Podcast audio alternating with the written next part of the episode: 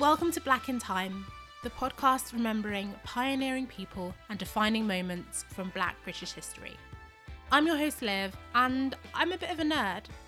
I started this podcast as a challenge to myself to find something that happened each day in Black British history. From births and deaths to events of national and international importance. Each episode, I'll look at the week to come and explore events that happened each day in history. Here's the events from December 28th through to January 3rd.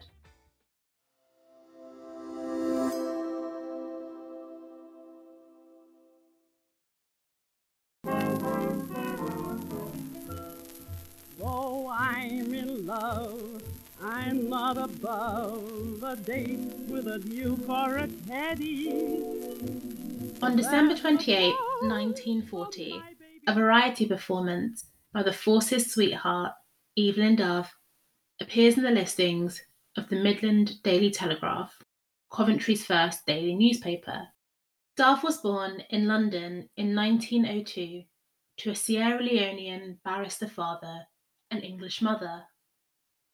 Aged 15, she attended the Royal Academy of Music, graduating with a silver medal. The silver medal was an annual award given to the most distinguished student of the Royal Academy of Music, the Royal College of Music, and the Guildhall School of Music and Drama. Despite having a strong contralto voice, the collar bar meant that Dove struggled to break into the classical music scene. Instead, she was welcomed into the cabaret and jazz scene with open arms. In the 1920s, Dove joined the Southern Syncopated Orchestra, SSO. The SSO was an all-black jazz group that was made up of members from across the globe. She also performed in Western Europe, the US, and India. During the war, Dove became a fully-fledged radio star and was one of the first Black women singers broadcast on BBC Radio. She joined the Trinidadian singer Edric Connor on a series called Serenade in Sepia, which proved so popular that it was transferred to television. After her success with the BBC, Dove worked in cabaret in India, Paris, and Spain. She returned to Britain and struggled to find work in the industry, temping as a telephone operator. Before long, she was back on screens and later on stage. In December 1987, she died, aged 85. Well,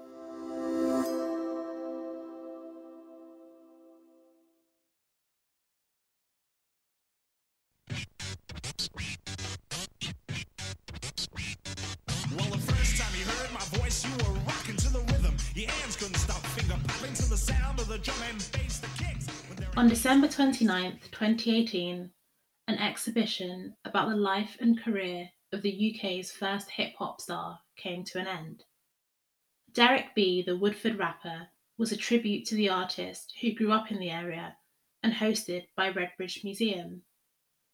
The exhibition consisted of photographs, music, and memorabilia from Derek's life and career. So just who was Derek B? He was born Derek Boland in January of 1965. Aged 15, he began DJing and spent much of his early career on pirate radio stations such as London Weekend Radio and Kiss FM. His debut single, Rock the Beat, was a surprise success. It was followed by a further two singles that reached the UK Top 20. Derek B's first and only album, Bullet from a Gun, was released in 1988. It was one of the first successful hip-hop albums by a British artist and peaked at number 11 in the UK charts. Later that year, Derek B signed to Rush Artist Management and toured with Public Enemy and Run DMC to promote his album. He was the first British rapper to appear on Top of the Pops and performed at Nelson Mandela's 70th birthday tribute concert. He also co-wrote the infamous Anfield rap, released ahead of the 1988 FA Cup final between Liverpool and Wimbledon FC. Described as absolutely groundbreaking by the rapper Ty, Derek B died aged 44 in 2009.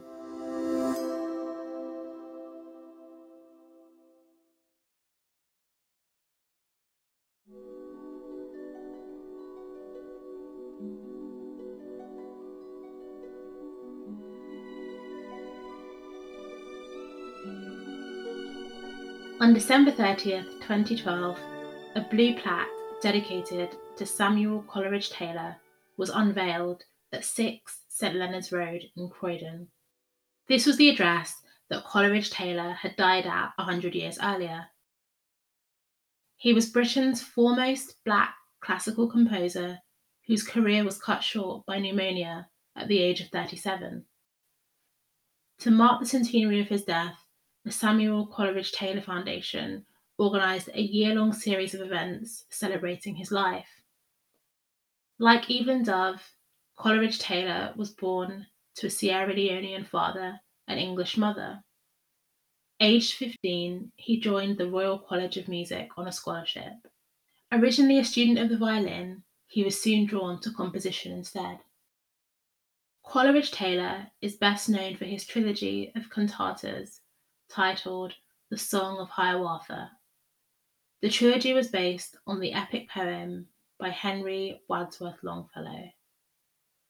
Away from music, Coleridge-Taylor was heavily invested in Pan-Africanism. He was the youngest delegate at the first Pan-African conference held in London and oversaw the musical arrangements. His cantata, The Song of Hiawatha, was later adopted by the American Civil Rights Movement in the 20th century. The blue plaque, unveiled on December 30th, 2012, was installed by the Nubian Jack Community Trust.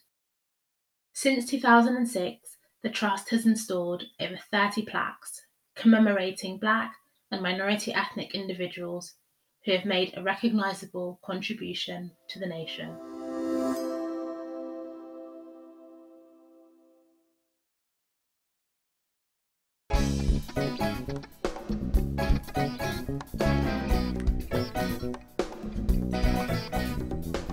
On December 31st, 2010, the World Festival of Black Arts came to an end.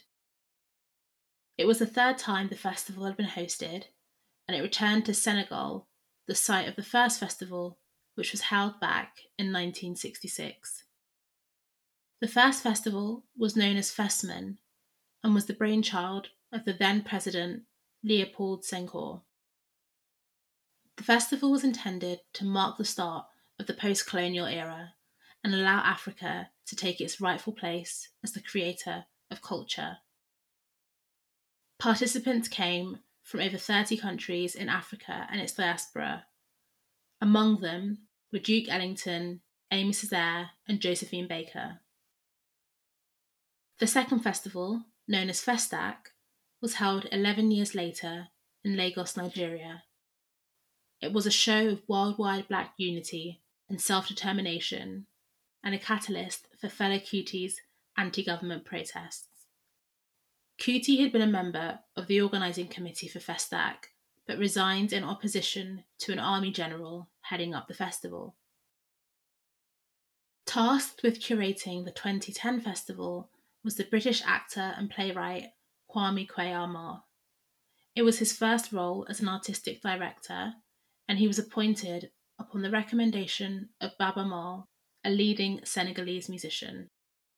Maal had seen several of Kwei-Armah's plays and was seriously impressed. In just 6 months, Kwei-Armah coordinated the festival's programme of 6,000 performers. He described the atmosphere in the artist's village as being like the UN. In an interview given to The Guardian, he said, "You sit in the cafeteria and Mauritians are jamming. The Guadeloupeans are giving impromptu readings. It's artistic heaven. Being able to take in the great art and then being able to chill out with world-class artists with my children has probably been the highlight of my life so far."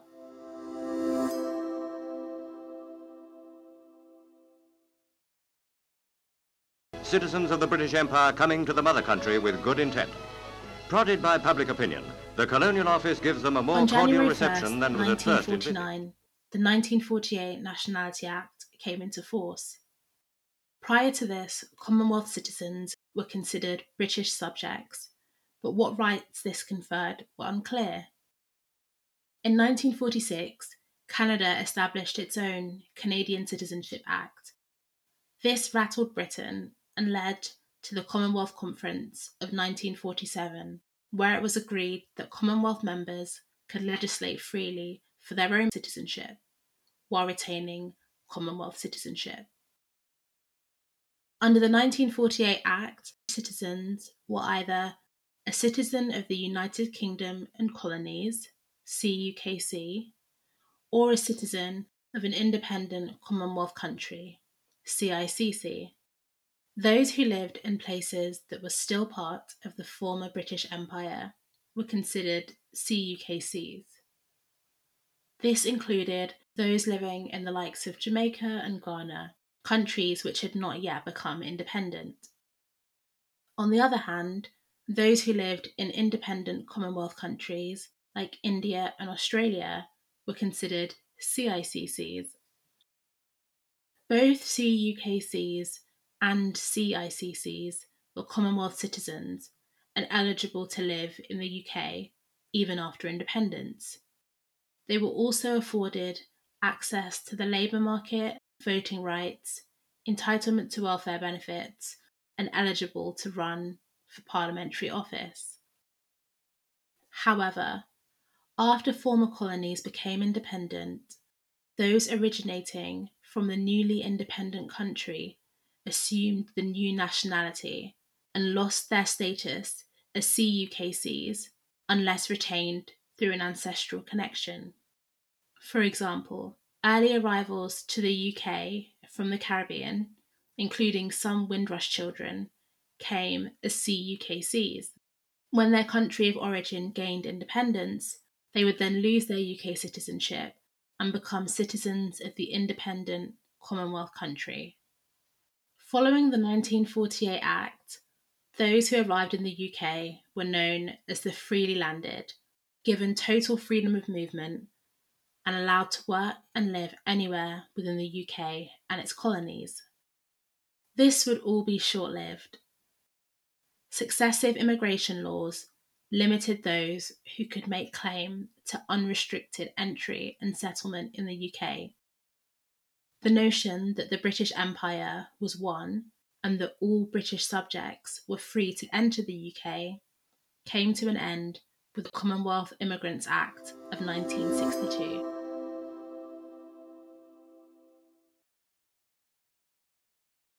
This side, I think most Rangers supporters excited by the appearance of Mark Walters.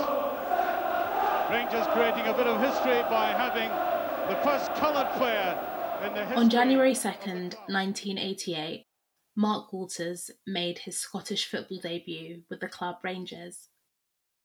The 70s and 80s saw an explosion of black players. By the end of the 80s, clubs without black players were in the minority. Prior to joining Rangers, Walters played for Aston Villa and was considered to be one of England's rising stars. In the late 80s, following the Heysel Stadium disaster, English football clubs were banned from European competitions. This meant that Scottish clubs, like Rangers, found it easier to attract English players. Walters signed with Rangers on New Year's Eve of 1987 for £500,000 and made his debut 2 days later. The match ended in a 2-0 defeat and was marred by racism from the crowds. Bananas and other fruit items were thrown onto the pitch, as were darts. Monkey noises and gestures were also made whenever Walters had or was passed the ball. The club reacted swiftly, banning some season ticket members for the abuse aimed at Walters. During his time at Rangers, Walters made over 100 appearances and scored 52 goals. The club also won 3 league titles and 2 cups.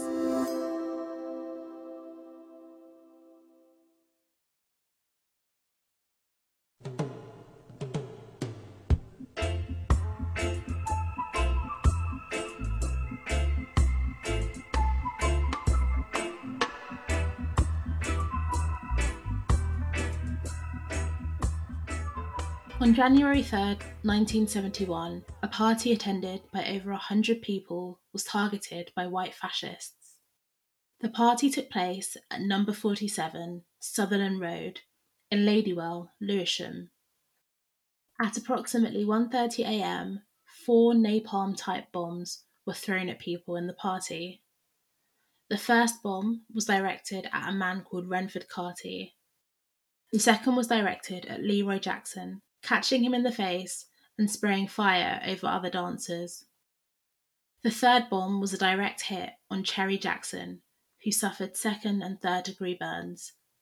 Her face was badly burned and right arm infected. In total, 22 people were injured with severe burns to their body and face. 10 were hospitalised. Despite this, when members of the Black Unity and Freedom Party went to visit the victims in hospital, they were harassed by the police. 8 of them were arrested.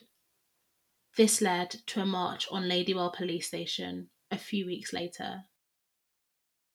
Within days of the attack, 2 men were arrested and charged with arson and maliciously setting fire to a dwelling. This number grew to 4, however, in the end, only 2 were jailed. The mainstream media dedicated very little attention to the incident and were criticised for this by black activists. The blast on January 3rd, 1971 came almost 10 years to the day before the New Cross fire. It was one of a long line of racist and fascist attacks in Lewisham, all of which built up to the 1977 Battle for Lewisham.